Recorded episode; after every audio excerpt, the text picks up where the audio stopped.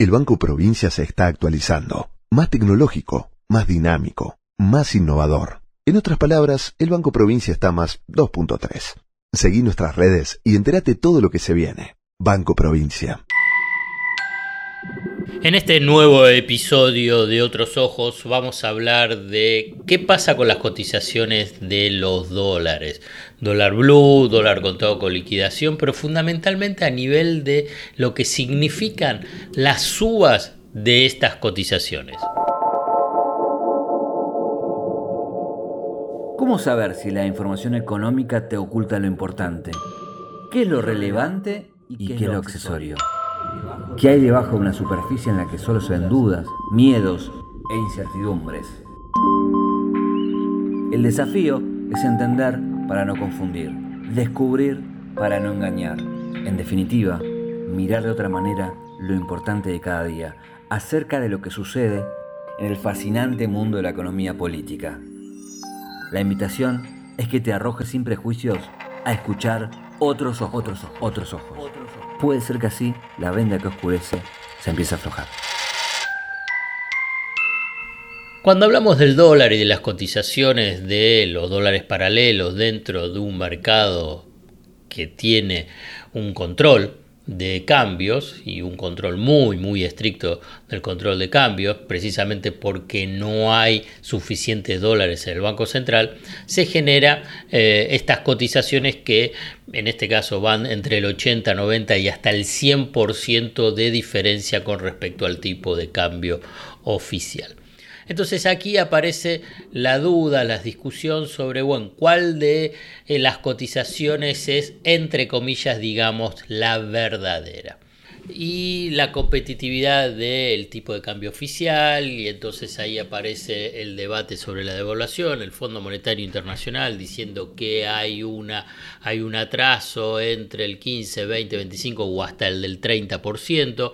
Obviamente que si uno piensa que hay un atraso del 30%, entonces los dólares blue dólar contado con liquidación están desfasados porque están entre comillas muy caros, pero ¿qué reflejan en última instancia? Y esto es un punto central para tratar de entender, es que no hay dólares suficientes en el Banco Central. Entonces, eh, la solución fácil entre comillas, vuelvo a repetir las comillas, que presentan los que supuestamente saben, o sea, los economistas y los tecnócratas del Fondo Monetario Internacional, es devaluar. Entonces devaluás, entonces acercás el precio a lo que supuestamente es de equilibrio y a la vez también achicás la brecha cambiaria, o sea, la diferencia del tipo de cambio oficial y las paralelas. Ahora bien, si los dólares, las cotizaciones de estas paralelas es un reflejo de la escasez de dólares y si no tenés suficientes dólares en el Banco Central, ¿qué sentido tiene la devaluación? A ver,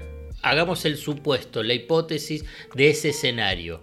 Se devalúa, sube el, dólar eh, oficial, digamos, vamos a hacer números redondos, hoy está en 280, sube a 350 ¿Y qué piensan? A ver, sin ser economista, no hay que ser un experto. ¿Qué piensan que va a pasar con los otros dólares? El dólar con, contado con liquidación, el dólar blue. ¿Se va a quedar ahí o van a subir incluso en esa proporción? ¿Por qué? Porque no hay dólares suficientes en el Banco Central. Y entonces se va a seguir manteniendo el control de cambio. A ver, ¿qué es lo que dicen también la craneoteca de los economistas? Igual, si hay una devaluación, vas a tener más liquidación de dólares de eh, los exportadores. ¿Y por qué va a ser eso? Si incluso, fíjese que cuando se eh, avanza sobre estos dólares agro, 1, 2, 3 dólares soja, digamos, es toda una negociación política y que en última instancia es un esfuerzo para que puedan liquidarlo porque tienen una ganancia respecto al dólar oficial. Pero se inmediatamente cuando en Argentina tiene la característica, es una economía bimonetaria, esa devaluación del tipo de cambio oficial se traslada a precios, ¿qué es lo que van a decir pasado dos, tres meses? No mucho más, y que ya el, aumento de precios provocado por la devaluación licuó lo que fue el aumento del tipo de cambio. Entonces, ¿qué van a decir? En ese caso, que está nuevamente atrasado el tipo de cambio. Y entonces si está atrasado el tipo de cambio y a la vez no hay dólares suficientes en el Banco Central, ¿qué es lo que va a pasar con el dólar blue el dólar, el dólar contado con liquidación? Van a subir en ese escalón. Esa es la trampa, si quieren, de alguna forma, o en todo caso el nudo central del problema vinculado con el mercado de cambio y las cotizaciones de los dólares.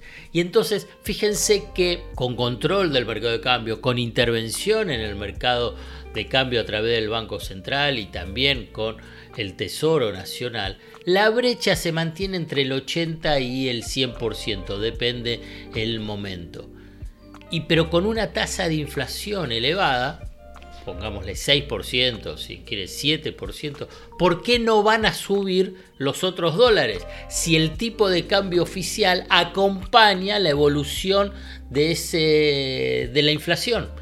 Se ajusta lo que se llama un crawling peg, diariamente hay un ajuste del tipo de cambio por el Banco Central que promedio en los últimos tres meses es del 7%.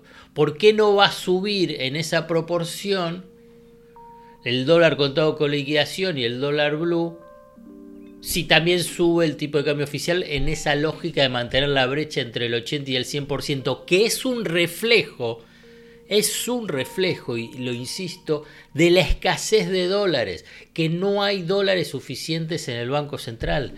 Eso es para mí el nudo central para tratar de entender la problemática que hay en el mercado de cambio. Y para cerrar, a nivel de, sé que es difícil, que seguro que es difícil de incorporar, que es el problema de la nominalidad. Aparece el dólar blue que sube de 500 a 550 y, dice, y parece como que si fuese un drama en el sentido de la magnitud de lo que subió. Uy, subió 50 pesos, subió un 10%. Pero como la nominalidad en Argentina es muy elevada por un arrastre inflacionario muy elevado, lleva a que genere esa situación de como que estás al borde del abismo. Ahora bien, también como supuesto, si el dólar blue estuviese a 10 y sube a 11, ese peso adicional genera esa angustia, ese eh, como que te atraviesa esa inestabilidad del mercado de cambio, también subió un 10%. Esa es la nominalidad que yo les quiero transmitir, que es muy compleja porque en realidad esa suba de esa magnitud lo que genera es un shock. Y eso es indudable, no es que lo niego, simplemente quiero incorporar un elemento para que pueda ser evaluado e interpretado por cada uno de ustedes para no caer en otra trampa en la trampa de la nominalidad.